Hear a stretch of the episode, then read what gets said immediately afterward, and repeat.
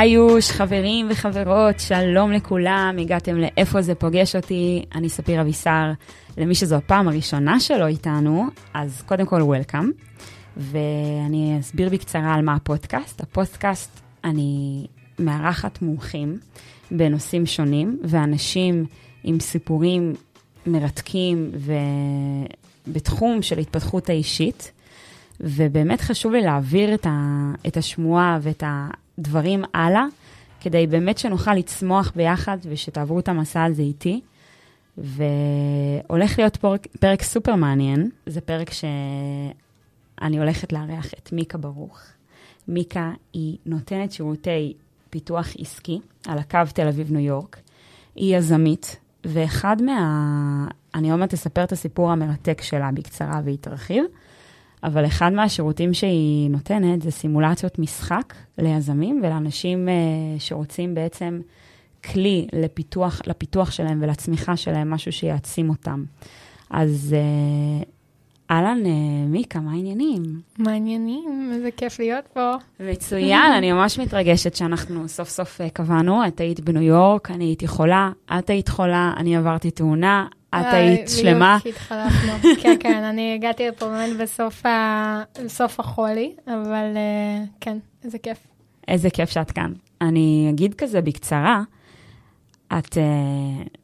את, בוא נגיד שאת לא, לא בחורה סטנדרטית. את כרגע בת עשרים ושלוש, בגיל שש עשרה עברת, העברת, יש לציין, מהמושב לתל אביב את המשפחה שלך ואותך, כדי להגשים סוג של חלום, נכון. ולחיות את החיים של העיר הגדולה. לאחר מכן לא הסתפקת בזה, ואמרת, אני מצאה קצת עיר גדולה יותר, והלכת לכיוון של ניו יורק, ופשוט עברת בלי שום דבר, פשוט... החלטת שאת הולכת לעבור לניו יורק, ללמוד משחק אצל לי שטרסברג, בבית ספר שם, ופשוט בלי שום הכנה, פשוט עברת לשם, כאילו, בלי כלום, וזה פשוט מדהים, כמה אומץ וכמה תעוזה בגיל הזה, ואיזה כיף, ואת באת עם שיטה מדהימה, עם חיבור מדהים של משחק לנטוורקינג, ומשחק זו אהבה שלי בחיים האלה, אז איזה כיף שאנחנו עושות את הפרק הזה, אז אנחנו הולכות לדבר באמת על משחק ככלי לנטוורק, לנטוורקינג. אז בא לי שספרי איך, איך זה קרה באמת. בואי נתחיל מהמושב לתל אביב. זהו, נגעת בהמון נקודות, דווקא דלקת אותי שאמרתי מה אומץ, כי זה משהו באמת שאני שומעת uh, מדי פעם בנקודות uh, שונות בחיים שלי, שאומרים לי, איזה אמיצה, איזה אמיצה. אף פעם לא הרגשתי ככה.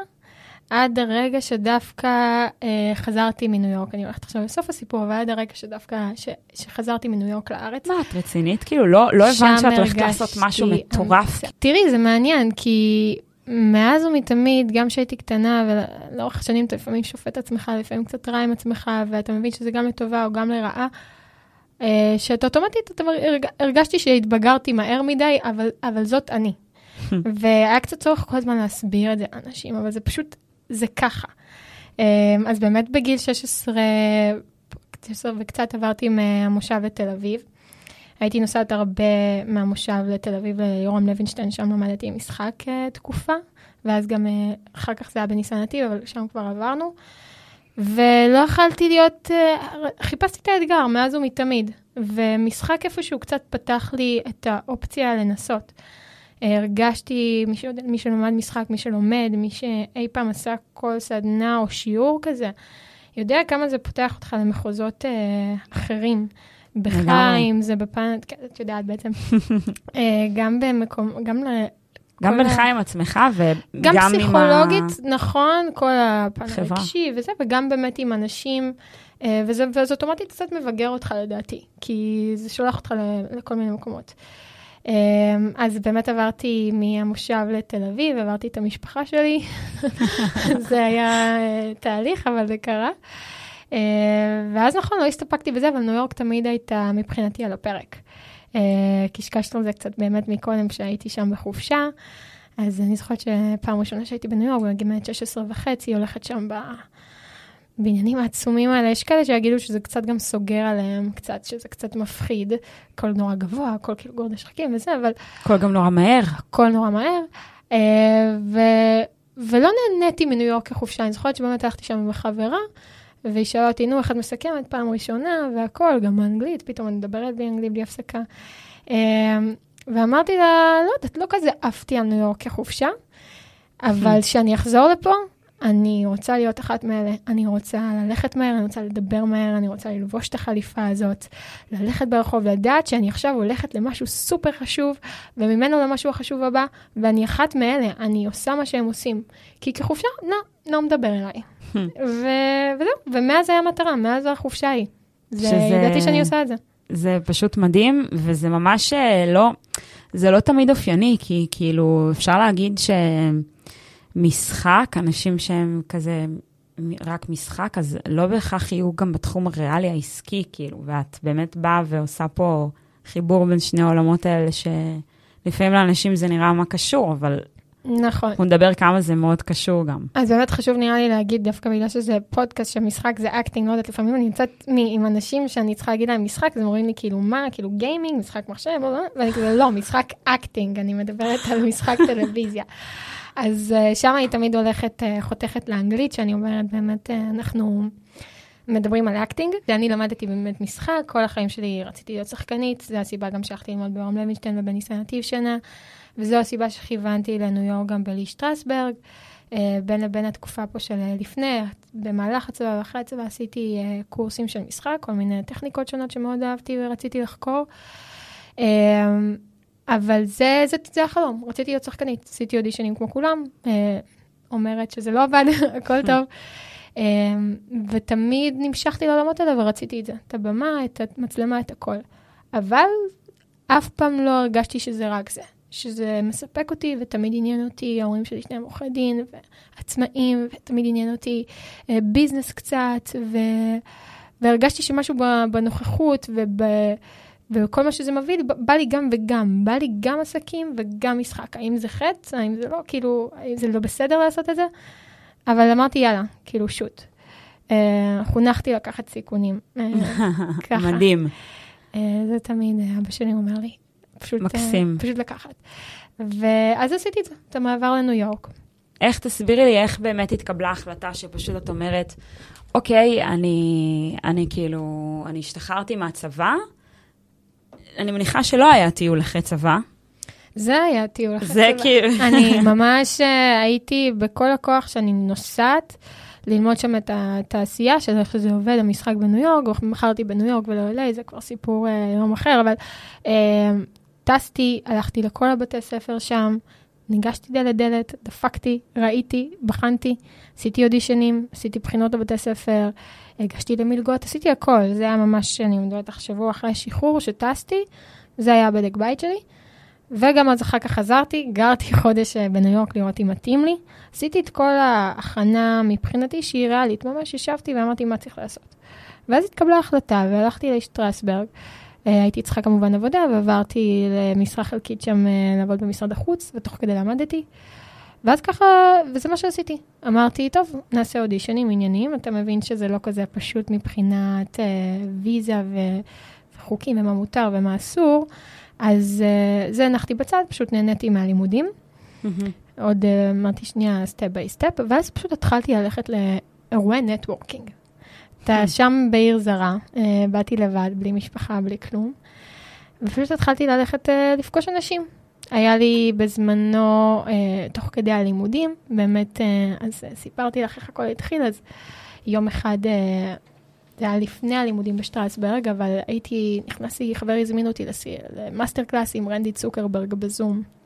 זה היה, שוב, כל סיפור הזה קורה שאנחנו באמצע הקורונה, רני צוקרברג, רק ניתן פיץ' כאילו רק על הבן אדם, היא גם אחות של מרק צוקרברג, היא הייתה גם המנהלת מדיה של, המנהלת שיווק, סליחה, של מטא, של פייסבוק, ושל, והדוברת של מטא, והיא גם מנהלת, היא מפיקת תיאטרון, היא פרודוסרית של תיאטרון, יש לה גם פודקאסט עכשיו, היא רב-תחומית ברמות. כן, המון כובעים והמון טייטלים, אם אנחנו הולכים לפי עמוד לינקדין.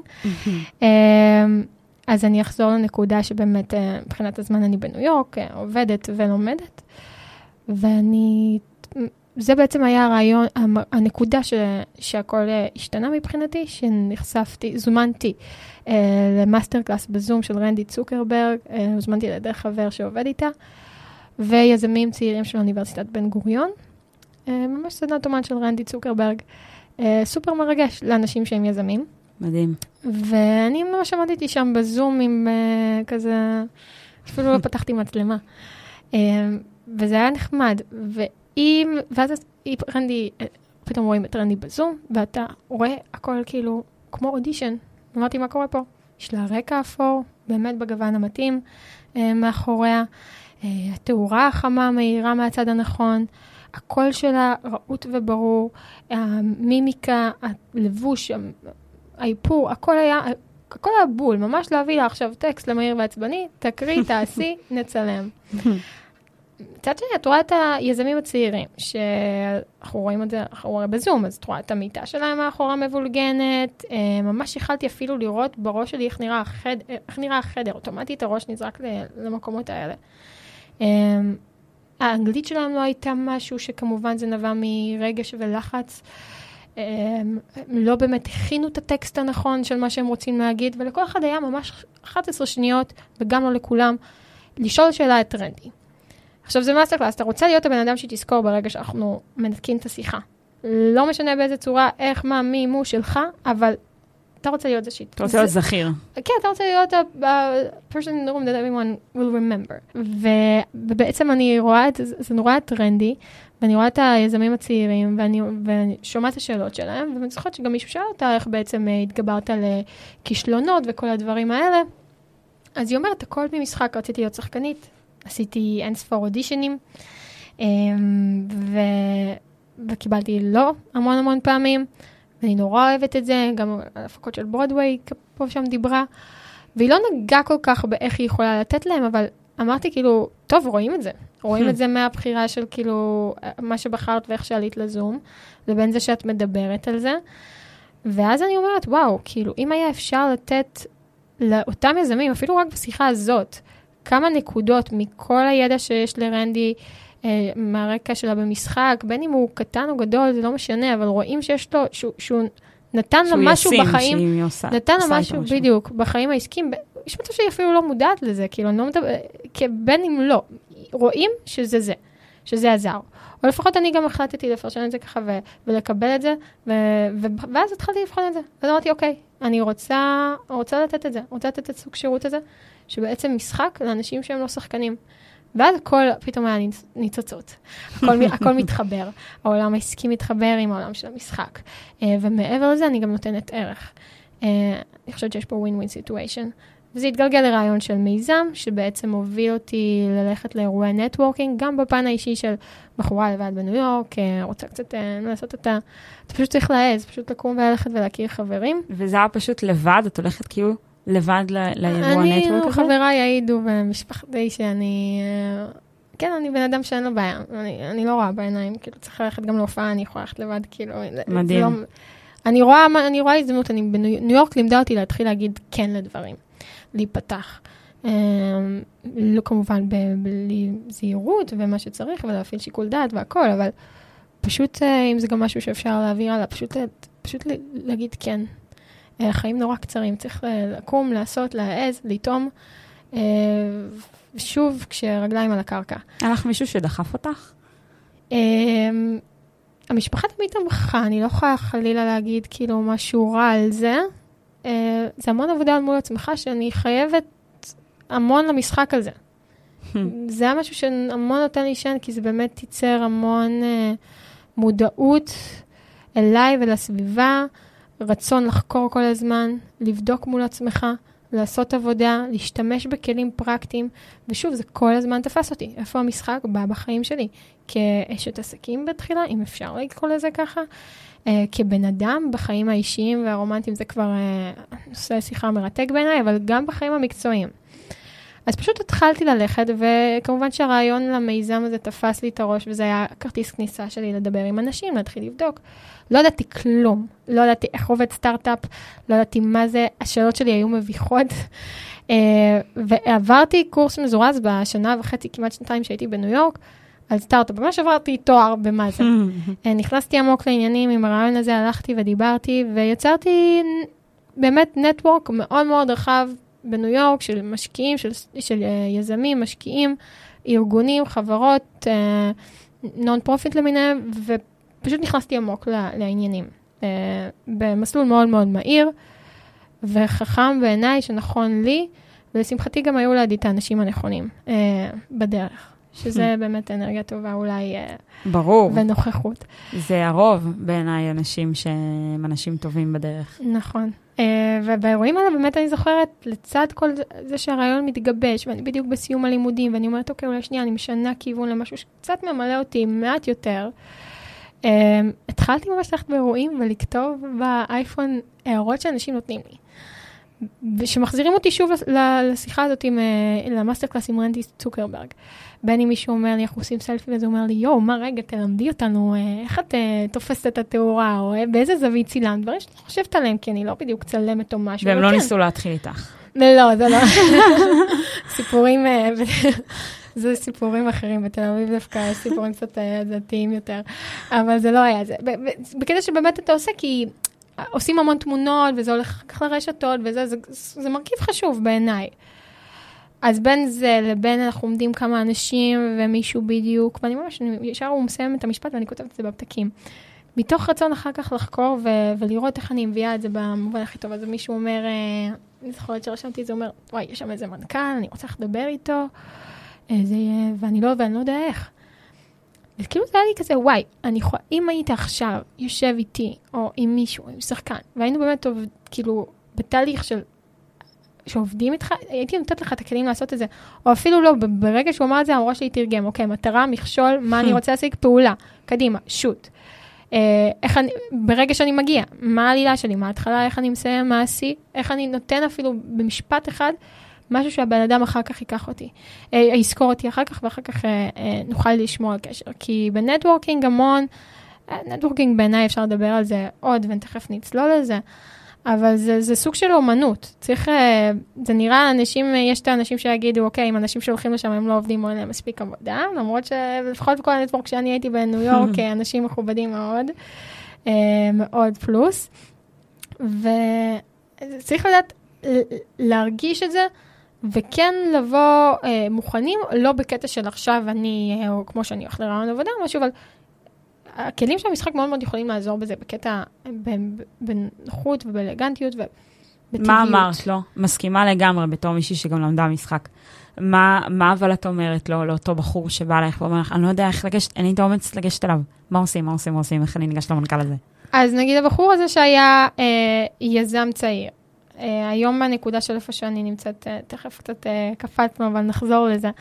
Uh, הייתי עושה את מה שאני עכשיו הולכת לעשות, את השירות הזה, שזה בעצם הסימולציות, שעושים uh, תרגול של uh, one-on-one meeting, uh, בעיקר כרגע ליזמים, שבעצם בן אדם ייכנס ויעשה את הסיטואציה שלו אל מול שחקן, ממש הדמיה, סימולציה, ויתרגל את זה, ותוך כדי יוצא לו בעצם תרגילים מעולמות המשחק לאנשים שהם לא שחקנים. כלומר, השפה תהיה מעט, מעט, מעט שונה, אה, מאיך שמלמדים שחקנים, אה, אבל הכלים הם אה, מעניינים ומרתקים, מאוד פרקטיים, שיכולים לעזור לו הן בנטוורקינג, הן ב, אה, בפיץ' שלו. הכל יהיה פר הסיטואציה, וממש שחקן מתרגל את זה. זה, זה, זה מדהים, כי בעצם המטרה היא ש... הבן אדם הרגיש את אותו לחץ, משהו שלא יכול לקרות, נגיד, בסטארט-אפ עם טכנולוגיה, כי אתה יושב מול בן אדם ובעצם מתרגל את הסיטואציה, זה כמו שאני אגיד לך שאנחנו מתרגלות את מה שאנחנו עושות עכשיו לפני, ובעצם אז מה שמוצא לו, זה באמת כלים שאני הנגשתי לאנשים שהם לא שחקנים, מתוך כל העולם של המשחק. אם זה, כל, תכף אולי נדבר על כל העניינים של הזום, אם זה מנעדי קול, דיקציה, שפת גוף, שזה גורם חשוב, כוחו של הטקסט, בנייה נכונה של עלילה, פרטנר, ועוד המון דברים מעניינים. כאילו לצורך העניין, נגיד בעולמות ה... אוקיי, אתה רוצה לפנות לבן אדם הזה, אתה, אתה מרגיש כאילו שהבן אדם הזה הוא הרבה יותר, בוא נגיד, כאילו אתה מרגיש כביכול, כן, כביכול נחות, לידו, כי כאילו אתה עוד uh, כלום ושום דבר עוד בתעשייה, והוא כבר uh, ממש הכתיב את דרכו ואת הדרך שלו בתעשייה, והוא well known הבן אדם הזה. אז כאילו לעצם ההכרה, נגיד, של להבין בעצם שהמכשול שלך לצורך העניין, זה זה שאתה מפחד לפנות אליו ולהבין למה. כאילו, אולי אתה מפחד פשוט מדחייה, ואז לשנס את כל הסיפור הזה לעבר המטרה שלי שבסוף הוא יכיר או השקיע בי או whatever, למקום של אני עכשיו מדבר איתו, אני עכשיו מספר לו את הסיפור שלי אולי, אני מתמצאת את זה, ואני באה ממקום של, של ביטחון בעצמי, ותוכנית פעולה שאני די יודע מה אני הולך להגיד ומה אני רוצה, כדי לעבור את ה... את המכשול של ההתמודדות הזאת. אז יפה, אז פה אני שנייה, יאמר את זה אפילו יותר פשוט בעיקר, כי אני מכירה את עולמות היזמים והמשקיעים, והשפה היא, שוב, אני חוזרת על כמה השפה שונה, כי היא שונה. כי היא לא כמו עם שחקנים, אני הולכת למקום הרגשי והפסיכולוגי וזה והכל. עם יזמים אני רואה בעיה ואיך אני פותרת אותה. אז עכשיו שאת תוך כדי דיברת מה שדיברת, אז כן, מבחינתי מכשול, כולנו מכירים מטרה ומכשול לפחות מהעולמות של המשחק, זה כלי שנורא נורא עוזר אה, בעבודה על סצנה. אה, וזה מאוד יכול לעזור פה. אז אם, אם המכשול שלו, שאולי את אומרת, כל הסיפור של אה, אה, הוא ממעמד קצת אה, פחות, והוא קצת יותר, מאוד פשוט. חוסר ביטחון עצמי, או, אה, או ממש לכתוב את זה על דף. המכשול שלי, אני מפחד לגשת אליו כי. אה, ואז אנחנו מפרקים את זה, והפעולה, פעולה, אני, והמטרה, המטרה, אני רוצה, לא יודעת, שהוא יעסיק אותי, אני רוצה לקבוע איתו שיחת טלפון. כבר זה שאנחנו רושמים את זה על דף, mm-hmm. או יודעים את זה, זה כבר חצי מהפתרון. כי המון אנשים כבר לא מודעים משהו, משהו בלנתח את הסיטואציה במאוד פשטות, זה כבר צעד אחד. אני באמת פועלת על הסימולציות שאני, תכף זה יצא לאור, Ooh. אני פועלת לפי שלושת האיים, awareness, apply ו-act, שבעצם אני קודם כל רוצה לעורר מודעות. לגרום לאנשים להיות... לגלות שמשהו פה שונה, שאולי פתאום נשים לב לשפת גוף של הפרטנר שלהם בפגישה, פתאום נשים לב לשפת גוף שלהם, האם הדיקציה שלהם, באיזה מנעדי קול הם דיברו, תכף נקשקש את זה קצת, על קול. אבל פתאום שהם, אני, שהם ישימו לב, זה כבר תהליך, כי, כי אתה יכול למצוא פתרון לטווח קצר ופתרון לטווח ארוך. ולגלות את המודעות, זה כבר חצי פתרון. כמו שאמרתי. אז, אז זה, זה אחד, ה-awareness. אחר כך אנחנו עוברים לבעצם היישום של הדבר.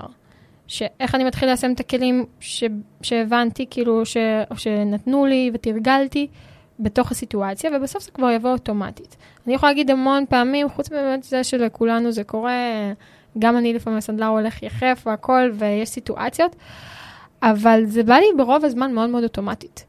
גם הרבה פעמים בנטוורק, אני זוכרת שהייתי בניו יורק חולה, ובכל זאת נורא נורא רציתי ללכת לאיזה אירוע נורא נורא חשוב, אבל ידעתי שהאפקט יהיה אחר. למה? כי יש מכשול, אני פיזית, בריאותית, לא מרגישה טוב. גם אם אני אלך ואני אדבר עם בן אדם, הוא יהיה סופר חשוב, אני חושבת שהוא היה מכשול מספיק חזק. אז איך התעליתי לזה? יצרתי קשר עם מישהו אחר, ידעתי שזה הבן אדם שאני רוצה לפגוש, ביקשתי שיעביר דרכו איכשהו. את הסיפור שלי זה כבר היה כאילו מישהו חבר, והשגתי את האימייל, או השגתי את המטרה, או מה שרציתי. אבל אבל זה לא משנה איך שעשיתי, זה שלי, של מיקה. אני ידעתי לנתח את הסיטואציה. כל הכלים שאני רוצה להביא, וזה מאוד מאוד חשוב להגיד, כי זה, זה copy-paste כמו בחיים של השחקן. לא משנה מה אני למד, לא משנה איזה כלי אני אביא, עלייך ספיר זה יהיה שונה, ועל מיקה זה יהיה שונה. כמו, שב, כמו ששחקנים הולכים לאודישן, וגם אם הם אותו טייפקאסט, גם אם הם אותו כל דבר, שניהם, שניהם נכנסים לחדר אודישנים, שני, שניהם עושים אודישן שונה, בסוף רק אחד נבחר, כי כנראה יותר התאים. אבל זה בחיים לא יהיה אותו דבר. נכון, כי אנחנו נכון. שונים מהטבע שלנו, ומה שמדהים במשחק בעיניי, שתמיד אני חשבתי שבקונספציה שלי של משחק, שמשחק צריך כאילו לשחק מישהו אחר, אבל זה לא נכון, כאילו זה אחד מהדברים הכי לא ראשונים נכון. במשחק, שמשחק זה את, בהכי טבעי, שאת מלבישה על עצמך, את, את מזדהה עם הדברים שהדמות עוברת, מוצאת את הנקודות חיבור שלך, אם זה בחיים שלך, ומלבישה את הסיפור עלייך. ברגע שאת... על מיקה, על ספיר, על הבן אדם שעושה את זה. ברגע שאת תראי אה, דמות ב, בסדרה, או נגיד את עורכת דין, ואת רואה פתאום האישה הטובה, או את או רואה איזה, מעולה. ואת רואה סוץ, או משהו, את לא תתחברי ברגע שהוא יתחיל to fake it, את, את פשוט לא תתחברי. רואים את זה ישר. Uh, זה לא משנה, את, את אוטומטית, את לא תתחברי, ויש נטייה לחשוב שאקטינג אולי זה פייק, אבל זה לא נכון. בסופו של דבר, שחקן, גם שהוא עושה את העבודה על הדמות, הוא, מעבר לזה שהוא מביא גם את עצמו לזה, הוא מנסה כמה שיותר להתעלם שיש מצלמה, או שהסיטואציה, שם, שם נופל שחקן טוב בין שחקן גאוני. Uh, כי בעצם אתה... אתה לא נותן למצלמה להשתלט, אתה עושה את הסיטואציה מאוד מאוד באותנטיות, כאילו היא קורית עכשיו בחיים האמיתיים. מה שאני יכולה להגיד לי, וגם אני, שמשחק הביא לי בחיים העסקיים, שני דברים מאוד מאוד חשובים, שאני חושבת שאפשר איכשהו כן ללמד את זה, אבל בצורה מעניינת, זה בעצם אינטליגנציה רגשית והקשבה. שחושבת שזה מה שמבדילים... מה הכוונה? כאילו, איך את יכולה לראות שזה מיושם? אני מאוד מתחברת, אני פשוט רוצה לשמוע את הדיג שלך על זה. אני חושבת שהקשבה, שחקן טוב, אני זוכרת שפעם מישהי סיפרה לי על שחקן מאוד מוכר בארץ, שהאודישן שלו היה שונה משל כולם, וזה, ואז שאלו אותה, מה, למה, וזה, ואומר, כי הוא פשוט הקשיב. ושם זה באמת, המון פעמים מדברים, ואנחנו לא נוכחים מספיק במה שהבן אדם השני אומר. אנחנו חושבים מה אנחנו רוצים להגיד את הבא, מה הדבר הבא שאנחנו רוצים להגיד. גם, וזה בסדר, אם תוך כדי הראש שלך, זה כבר מונולוג פנימי, אני שוב הולכת כל הזמן למונחים, אבל זה בסדר, אם הראש שלך עובד, תוך כדי וזה, אבל להיות נוכחת בסיטואציה, ולהקשיב, זה לא רק באמת עם האוזניים, זה עם הגוף, זה עם הנוכחות, זה לכל מה שקורה פה. וזה באמת הופך משהו, זה נותן קצת צבע אחר, שאני חושבת שזה בעיניי אני קיבלתי ממשחק, ואינטליגנציה רגשית זה, את יודעת, זה באמת המון תרגילים שנתנו לך התבוננות מסוג אחר. התבוננות באמת יותר רגשית, שחידדה את החושים ואת האינסטינקטים.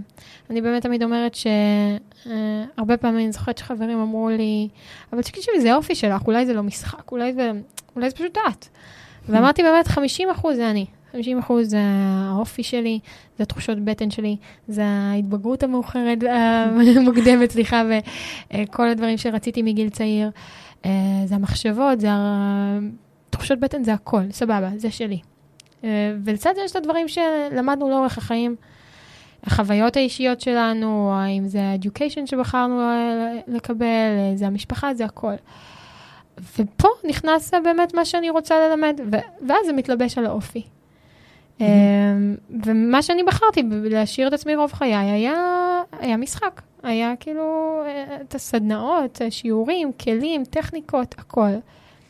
ואיך שלבשתי את זה לאופי שלי, זה יצר את הדבר הזה. אני לגמרי חושבת שכל כלי, תרגיל שאני אתן ליזמים שמגיעים מעולם המשחק, אין לי ספק שזה יכול לעורר, אפילו בקצת להעצים, אני תמיד אומרת להעצים ולא לשפר, את האינטליגנציה הרגשית בין היתר. מדהים. זה שתי, שני כלים מאוד מאוד מאוד אה, מקסימים פשוט שאפשר באמת אה, להגיע איתם מאוד מאוד רחוק. ואני באמת חושבת שהם קריטיים ליזמים, כי בסופו של דבר אתה מתעסק עם אנשים, ויוצר קשרים עם אנשים. אז אה, גם עם, עם עצמך, וגם עם אנשים בחוץ. זה באמת מקסים. כמה הרגע שהגיל שלך הוא... כאילו, יש שם יזמים ואנשים תותחים שהתחברתם. כמה הרגש שהגיל שלך הוא, נגיד, מסתכלים עלייך מוזר בקטע הזה, או שלא הרגשת את זה בכלל? אני חושבת שנתתי לזה מקום. בכלל להיות. אחד, כי סללו קצת הדרך גם לפניי. זה לא נראה כבר כזה זר. זה נראה זר למי שרוצה שזה יראה לו. אבל הרבה נתנו מקום גם לעזור וללמד ולתת ולהתנסות, אבל... גם לזה שאני כבר באה עם מה שאני באה, ומה שאני מביאה נותן ערך. אם זה ניסיון שאני צברת תוך כדי, אם זה באמת מי שאני, מה שאני רוצה לתת, הדרייב המטורף, זה לא, זה לא נגמר. מדהים. אז באמת הגיל זה, זה יותר איש אולי מול עצמך, ברגע מה שאתה משדר זה מה ש, מה שיקחו. אנשים אוהבים, אני לומדת את זה לאחרונה, אנשים אוהבים אנשים שמרזיקים מעצמם בתך, זה נראה לנו, הוא חי בסרט או משהו וזה או משהו. אבל uh, אנשים ש, שבאים לעצם משהו בטוחים, נוכחים, אנחנו רוצים להיות סביבם. נכון. כמו, בת, כמו בטלוויזיה, אנחנו לא אוהבים אנשים שהם לא ווינרים. ורול נאמבר אחת זה באמת, uh, חוק מספר אחת זה בעצם של, uh, במשחק זה אל תשחק, uh, תשחק ווינר. אל ת... אנחנו לא רוצים לראות בן אדם... רוצים לראות בן אדם שיש לו מכשול, אתגר, אבל בדיוק הוא מתעמת איתו. גם אם בסוף הוא לא, אבל הוא נלחם. הוא מתעמת, כן. עצם האימות הזה, עצם זה שהוא מתמודד עם הדבר הזה. אנחנו רוצים לראות אנשים כאלה, אנחנו רוצים להיות בקרבת אנשים כאלה. מקסים. ואני רוצה שתספרי קודם כל על קצת מהפרקטיקה. קצת אנחנו מדברים על משחק כנטוורקינג, אז מה נגיד הכלים שבאמת אפשר לתת למי שמאזינות או מאזינים לנו עכשיו בבית, ולא יודעת, לפני ראיון עבודה או לפני מיטאפ, אז באמת, או כל דבר נכ... בתחום. אז, אז באמת הסימולציות שאני אה, בדיוק יוצאת עם זה ליזמים, אז זה באמת נוגע באמת בהדמיה של הסיטואציה לפני פיץ', ואז יהיה את התרגול על בסיס הכלים שמונגשים לאותם אוכלוסייה. באמת זה נכון, זה רלוונטי לכל אחד. אבל כן צריך לראות איך אתה מדייק את זה פר סיטואציה, ופה באמת זה העבודה שלי. כי כמו שסיפרנו, יש הסכמה מאוד רחבה על זה שמשחק יכול לעזור. זה לא נשמע זר, זה לא נשמע... לא תלוש, כאילו. בדיוק. השאלה עכשיו, אוקיי, איפה אנחנו יורדים לפרטים? איך אנחנו נותנים את הכלים למישהו שלא למד משחק באמת? נכון, ואיך אנחנו... מוצאים את השפה הכי נכונה שיש עבור זה, תרגילים שבאמת ישמשו אותו לתחומים שלו, אולי לא יהיו לו פסיכולוגים מדי, אולי לא רגשיים מדי, צריך כל הזמן, צריך לבדוק את זה לפי הסיטואציה. אז נגיד אם אנחנו באמת הולכים אולי לפגישת זום, בוא נלך הכי, פשוט בוא ניתן גם משהו שכתוצאה מפודקאסט. אז אני יכולה לחזור על הדוגמה של רנדי צוקרברג ולהגיד שיש את הכלי של החוברת זום, שבעצם נוגעת בכמה פרמטרים של תאורה, שפת גוף, פריימים ותפאורה, שתפאורה בעצם זה הרקע. שוב, קצת מגבילה את זה לעולמות אולי התיאטרון, אבל רק בכותרת, שבאמת עבור... תן משהו הכי פרקטי, עבור זום נכון. מאוד כדאי באמת להשתמש ברקע לבן או ברקע אפור. לחסוך באמת את המיטה המאולגנת אולי מאחורה, או משהו שנותן לנו, שמכניס את הבן אדם לחיים האישיים שלנו. כשאנחנו רוצים, המטרה היא ליצור את הפוקוס עלייך. ברגע שהמצלמה נדלקת, זהו. כבר, את, את עם הבן אדם, משהו, משהו קורה. אם תנקי את הכל מאחורה, ותשמרי את זה הכי ניטרלי, אנחנו אוטומטית מתמקדים בך. מפה והלאה, עכשיו צריך להוסיף עוד משהו. כבר מתמקדים בך. Mm-hmm. אם תבחרי גם את התאורה הנכונה, אם זו תאורה קצת אולי יותר חמה, שתאיר באמת את הפנים שלך, עוד צעד קדימה. פריים נכון, להבין מה זה פריימים. אה, יש לנו small shot, medium shot, long shot, הלאה. אה, זה דברים שיכולים לעזור, כי אם אני עושה medium shot, אז אני צריך להבין שרואים עוד חלק מהגוף שלי, שכאילו מה שאני לא עושה, הוא רואים, בטח שזה במצלמה שהכל רואים כפול. אז medium shot זה בעצם, אה, למי שלא מכיר, אז באמת זה צילום מקו המותניים ומעלה. נכון, אז אמרנו, יש לנו small shot, medium shot ו-long shot. מה זה small shot? אה, בעצם ממש close-up. כאילו פנים יותר, לא גוף. כן, אפשר לומר כזה כתפיים ומעלה, אבל זה, זה נשנייה זורקת את זה באופן כללי, אבל בן אדם שהוא מצלם המון אודישנים, והוא פחות או יותר יודע, אבל מה שזה בא לתת, זה שתבין מה אתה חושף, וכל מה שרואים, יש לו עוד משמעות, עוד גורם נכנס למשחק. אז זה, זה, וזה כל השפת גוף במצלמה, כל הפרמטרים האלה הם מאוד חשובים. עכשיו, מספיק לי עכשיו פה בפודקאסט שאני אמרתי, את מה שאני אמרתי, בן אדם שומע ונכנס לזום, ובמקום uh, לצלם uh, מאחורה את כל מה שקורה בבית, בוחר את הרקע הכי ניטרלי בבית. Uh, שווה לבדוק את זה, פשוט, פשוט תנסו לפני שאתם לוחצים קליק. תראו את ההבדל, אפילו קחו סלפי לפני uh, זה, ותראו את ההבדל בין קיר לבן, uh, ואם יש לכם איזה חצובה או רקע, אז בכלל מדהים, אבל שוב, אמרנו, מנגישים את זה. אז יוצאים מנקודת ההלכה שהם לא שחקנים, והם לא מצלמים אודישנים. Uh, אז קיר לבן, תראו את ההבדל. בוא נתחיל מזה הכי פשוט. שאלת עכשיו ביקשת ממני לתת בעצם משהו, כלי הכי פשוט, או תרגיל הכי פשוט, או משהו שילך עם מישהו הלאה בפודקאסט. מבחינתי את נתת לי משהו, ועכשיו יש לי מטרה לתת ערך לבן אדם שמקשיב. ויש פה מכשול מאוד ברור, אנחנו בפודקאסט. אחד, לא רואים אותי, לא, אני לא יכולה או להדגים, או, או לראות את מי שמקשיב.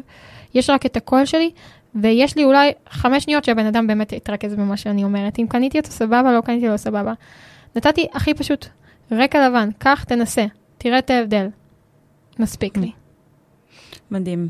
מה עוד אפשר להגיד מבחינת ה-voice range, אולי מנעד הקול?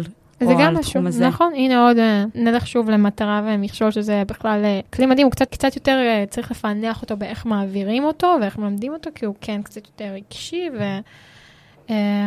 ואני אישית, כשלמדתי משחק מאוד מאוד עבדתי אותו, כשעבדתי על דמות, אבל שוב אני חוזרת, אז אני יודעת שהמטרה שלי זה בעצם ליצור, לתת איזה ערך למי שמקשיב על העולמות של המשחק, והמכשול שלי הוא שבין היתר, שלא הרגשתי טוב עד ממש לפני יום-יומיים, והקול שלי קצת צרוד או משהו לא טוב. אבל אני יודעת שאני עכשיו, יש סיטואציה, הסיטואציה היא רעיון. אני יושבת פה עם ספיר, היא שואלת אותי שאלות ואני צריכה לענות. שאלות האלה קצת הולכות למקום עסקי, אנחנו לא יושבות על כוס יין ומדברות על הוודר. אפשר. אפשר מיד. ואז, ואז אוטומטית הקול שלי קצת תשנה. עכשיו, אני קצת משחקת עם הקול שלי. אוטומטית, אני יודעת מה המטרה, אני יודעת מה הסיטואציה, אני יודעת פחות או יותר את הכיוונים של הטקסט שאני רוצה להגיד, או איך אני רוצה לבנות את זה. אני אנמיך את הקול שלי, ואני אצלול לתוך, הוא, הוא יביא אותי לתוך הדמות שאני רוצה להיות עכשיו, שהיא שוב, היא מיקה. היא לא בן אדם אחר. אבל זה אני בסיטואציה הזאת, כמו שאני אדבר עכשיו איתך בבית קפה, וכנראה שהקול שלי קצת יעלה, אני אדבר יותר מהר, אבל לחזור לקול נמוך, כשאני רוצה לשדר את זה, ואולי אפילו מדי פעם לדבר לאט, זה קודם כל מרגיע אותי, וזה מייצר משהו של מה שאני רוצה להעביר. ואם נגיד אפילו יש לי בלקאוט, זה יכול לעזור. אוטומטית הקול הנמוך הזה, עם הדיבור לאט, עוד גורמים אחרים ברלוונטיים ותרגלים, לגמרי יכולים להשפיע על מה שאתה רוצה להעביר בפגישה אחד על אחד. נותן לך מעין שלווה פנימית כזאת, ומה שמייצר גם בעיניי ביטחון. ביטחון זה התוצאה. כן, ביטחון זה בסוף התוצאה. זה קודם כל מול עצמך. באמת, אם אני יכולה שנייה להגיד משהו, תצאת איזה משהו פרקטי במהלך השיח שלנו, בנוגע ל-voice range. אם אתה, את או אתה עומדים עכשיו, תעמדו שנייה מול מראה, ותנסו לבחון את כל גווני הקול שלכם. ותנסו אפילו להגיד סיטואציה שאתם הולכים אליה. אם עכשיו זה אה, פגישה או רעיון, או פגישה עם הבוס או משהו, תקשיבו שנייה לקול שלכם, תקשיבו לגוון קול. אה, אין פה עכשיו צורך אה, ללכת לפגישה עם בוס ולדבר איתי ככה. לא, זה לא המטרה. אבל תראו מה המטרה, ולפי זה תבחנו, רק תבחנו את גווני הקול, תראו את ההבדלים בין הסיטואציות. אה, בסיטואציה אם זה משהו אישי, או בין סיטואציה אם זה משהו מקצועי, או בין משהו מקצועי למקצועי, תראו את ההבדלים בין גווני הקול שלכם, ותנסו לשים לב. כמו שאמרנו, הדבר הראשון זה בעצם מודעות. מדהים. ואז כאילו לקחת את זה, ולראות איפה אני יכולה להכיל את זה בסיטואציות שונות. כאילו לשים לב בחיים שלי מדברים שונים שאני עושה, נגיד בהקלטת פודקאסט, או שאני יושבת עם חברות, או שאני ברעיון עבודה, ואז להכיל את זה. לא, אז בעצם מה שאני באה להגיד, זה קודם כל תשימי לב. אני עוד לא אמרתי לעשות כלום, כי אני באמת חושבת שזה משהו ששנייה, אחד הוא באמת הליך כל מה שאני רוצה ליצור כרגע, בסיטואציה הנוכחית, בפודקאסט, בזה, למאזין. תקשיב לקול שלך. אה, כמו שעכשיו אני יכולה להגיד לך, שקפצתי עכשיו לראש משפט, את אומרת יותר מדי וזה. דברים שבאים לי אוטומטית שאני יודעת לנתח תוך כדי. שוב, אני חוזרת למה שאני רוצה להגיד, שכל מה שאני רוצה שבן אדם יגלה מודעות לקול שלו בסיטואציות שונות. מה קורה מפה והלאה? אז יש כל מיני תרגילים מעניינים שאפשר לעזור בבחירת הקול, בהתאם לסיטואציה, לחקור מה הם גווני הקול שלנו. אבל שנייה, בסיטואציה הנוכחית, כל מה שאני רוצה שמי שמקשיב, זה באמת שרק ישים לב. שנייה, אם הוא באמת בן אדם עכשיו מקשיב לנו, ובמהלך, לא יודעת, נסיעה באוטובוס לפגישה הבאה שלו, אם הוא יזם, אם הוא סטודנט, אם הוא אה, בן אדם שעכשיו עשה מאה רעיונות עבודה, והוא בדרך כלל אחד הבא, או סתם בן אדם שיושב עכשיו בשיחה העסקית, אה, והוא הקשיב לפודקאסט הזה, לפרק הזה, והוא יורד מהאוטובוס, ויושב מול הבן אדם, והוא מתחיל לשים לב לדברים, הוא מתחיל לשים לב לקול שלו, הוא מתחיל לשים לב לשפת גוף, לנוכחות, להקשבה. אז עשיתי את שלי. מקסים. מיקה, זה נושא מרתק, וזה נושא שהכי נוגע לליבי, ואני הכי שמחה בעיניי את עושה שליחות, כי לא רק אנשים שלומדים משחק יכולים להשתמש בכלים, אבל זה כלים באמת מדהימים, ואיזה כיף שאת מנגישה את זה ככה, ואת נותנת את השירותים האלה ליזמים, את עושה עוד המון הרבה דברים אחרים, אבל... כן, דברים מתבשלים, זה win-win situation, מי כמוך יודעת כמה משחק זה מקצוע קשה, לא ודאי, יש בכלל, יגידו שקשה להגדיר את זה כמקצוע לפעמים, אבל זה משהו אחר, אבל... ה-win-win situation מבחינתי שאני נותנת ערך לשני הצדדים. נכון. גם לשחקנים וגם לאנשים שהם לא שחקנים. חברת בין העולמות שמאוד מאוד דומים בעיניי, ומי שרוצה לראות כמה הם דומים מוזמן באמת אה, ליצור קשר ולראות איך זה נותן ערך. מה את חושבת על בכלל מישהו שעכשיו רוצה לטוס כי הוא לאן שאת מעודדת את זה? מה, מה העמדה שלך כלפי זה? אחד אני הראשונה ש, שתעודד לצאת מאזור הנוחות נקודה. כל אחד זה אזור נוחות אחר. מבחינתי זה היה לחול, וגם בלי קשר אני ממליצה מעבר לחול לתקופה מסוימת. אפשר למדוד אותה בזמן, אבל לפי באמת ההשפעה שהיא עושה על החיים שלך. והיום בנקודה שאני נמצאת בה, נכון, גיל עשרים ושלוש, אפשר לומר צעירה, אפשר לומר לא, הכל בסדר. אבל התיק הזה, התיק הכלים שהרווחתי מלחיות בניו יורק, להבין את שתי התרבויות, לצלול לעולם העסקי, הן של היזמים, הן של המשקיעים, סטארט-אפים, ארגונים והכל, גם המשחק וגם, שוב, באמת, חוויית שתי התרבויות, העולמות, הישראלי והאמריקאי, זה משהו, כל הכלים שלקחתי ואספתי, הקבלות שצברתי בדרך, זה משהו שאי אפשר להשוות אותו או להמיר אותו, או לכסף, או לתואר, או לתעודה כלשהי, זה שלי. זה פרקטיקה, פר אקסלנס. זה פרקטיקה, ועם זה אני משתמשת, ועם זה זה מוסיף לערך שנקרא, שמיקה, אני תמיד אומרת, אני מתייחסת לעצמי לפעמים קצת כמוצר. כי מסתכלת על זה לפעמים קצת מבחוץ, וזה, והכל, ויש דרך. אבל בין כל הדברים שאני מביאה, זה משהו מאוד מאוד מאוד עיקרי, ועובדה שאיתו אני מצליחה להביא, לפחות עכשיו בתחילת הדרך עם זה, אבל להביא כן ערך לחברות, ולהשתמש בו, והוא שלי, ואף אחד לא יכול לקחת אותו ממני, ואין לי ספק שהוא מייצר ערך, וזה בכללי, אני באמת אומרת, בפן האישי, בפן המקצועי, ממליצה לכולם, לצאת מאזור הנוחות עוד היום, סתם אם אפשר, בדברים קטנים, ושנה, שנתיים, בחול, אפילו יותר, זה רק מי שעשה את זה יודע, להגיד כמה זה, מה זה נותן. להתפתחות האישית ולצמיחה שלנו. ואיזה מדהים זה, כי תחשבי, אנחנו חיים פה פעם אחת. נכון, נכון. זה נראה פשוט מפחיד כל כך לאנשים מהצד. אני כאילו עשיתי חילופי סטודנטים לוונציה, וכזה אמרתי, רגע, מה? מה אני עכשיו עושה? מה אני, מה קשור? מה זה? פשוט עשיתי את זה, וזו הייתה חוויה מטורפת ומדהימה. זה נראה מפחיד, ולפעמים גם זה לא אפשרי מהמון סיבות שהם, וכל אחד והסיפור שלו. אבל איפה שאני אישית, אני לא מסוגלת להיות איפה שנוח. אני לא...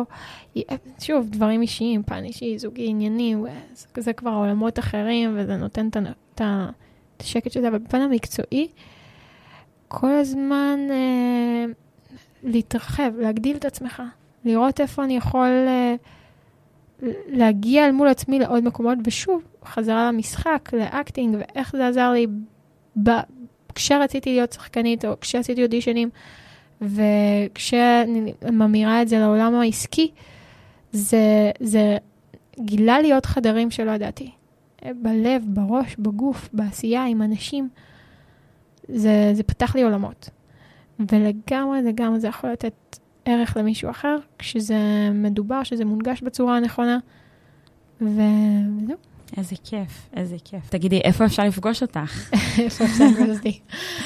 בכל הפלטפורמות, כל הרשתות החברתיות, לינקדין, אינסטגרם, פייסבוק, אימייל, כאילו, מה שיש. אני אצרף, ואני רוצה שברגע שזה יוצא, סופית, כל התחום הזה של השירותים של באמת ליזמים, כדי לעודד אותם למשחק, או שזה כבר עכשיו קורה? זה עכשיו זה קורה כזה אוף דה רקורד כזה, אבל... זה ממש, הכל ממש התחלתי, אני חזרתי מניו יורק לפני כלום זמן, וישר צללתי לתוך זה, כמובן שהרעיון והדרך כבר מגובש תקופה ארוכה, וזה לא עכשיו, עכשיו זה עושה את היציאה מדהים, אז אני הכי שמחה בעולם שאת ככה מתפתחת ומפתחת עצמך וצומחת, וכל כך לא בכיוונים סטנדרטיים יש שיגידו. ואם אתם שומעות את הפרק הזה, או שומעים את הפרק הזה, ועולה לכם ככה בן אדם שאתם אומרים, אולי הוא צריך עוד איזה קורטוב של אומץ, ואומר, רגע, האם זה אפשרי או לא אפשרי, שמישהי בגיל עשרים ואחת פשוט תטוס לניו יורק בלי שום דבר ובלי הכנה, אז זה אפשרי. והכי נתת פה בעיניי את המקום הזה, ואת האומץ ואת התעוזה, כי זה לא מובן מאליו, ואת הולכת בעקבות החלום. כן, אני, באמת אני אוסיף איזה משהו פרנדלי לסיום, אם כבר הלכנו באמת לשיח הזה עכשיו. כן, אם באמת, אני חושבת בנקודת מבט לאחור, כי באמת החזרת אותי למעבר מהמושב, לתל אביב, תל אביב לניו יורק, ואז עכשיו אני שואלת, אוקיי, יש יותר, איזו תקרת זכוכית, איפה, כאילו, מבחינת מדינות. אבל שנייה, החזרת אותי, החזרת אותי לאחור, מהמושב לתל אביב, מתל אביב לניו יורק, ובאמת, אני בחורה שלא פרגנו לה יותר מדי בחורות לאורך החיים, אז איפה שיש את הנקודה, אני תמיד מפרגנת כפול. ואם יש מישהי נערה, לא יודעת אם יכולות, או לוואי, וזה יגיע גם אליהם הפרק הזה בפודקאסט, אבל אם יש מישהי שמקשיבה ובאמת אומרת, וואו, אני שנייה רוצה דברים גדולים מדי, ואולי משהו בחברה מראה לי שזה לא אפשרי, או, או, או משהו אומר לי פשוט לא, אז, אז כן. מישהי פעם אמרה לי, את אין אצלך לא וכן, יש כן, ואיך אני הופכת את הלא וכן, אז זה. מדהים. ואני אומרת גם שהתייעצו איתך ודברו איתך פשוט. אני בכיף. בטוחה שאתי שם. אני תמיד להרים לנשים במיוחד, שוב, באמת מנקודה שאני לא מאמינה באיך זה שאני גורמת להרגיש למישהו קטן, בעצם הופך אותי לגדולה, אני מאמינה בעצם שאני עוזרת למישהו להיות הכי טוב שהוא יכול, להוציא דברים אחרים, אפילו רק להוציא חיוך או משהו, אני כבר מרגישה הרבה יותר גדולה. איזה כיף, את מהממת, והייתה לי הזכות, ותודה רבה רבה רבה, ואני בטוחה שעוד נשמע על הדבר המדהים והכל כך ייחודי שאת עושה, ואיזה כיף שאת כל כך יצירתית ויזמית בנשמה, ותודה רבה רבה. איזה כיף, תודה לך. שמחתי ממש. גם אני. תודה רבה לכם שהזמתם לנו, שבוע מעולה.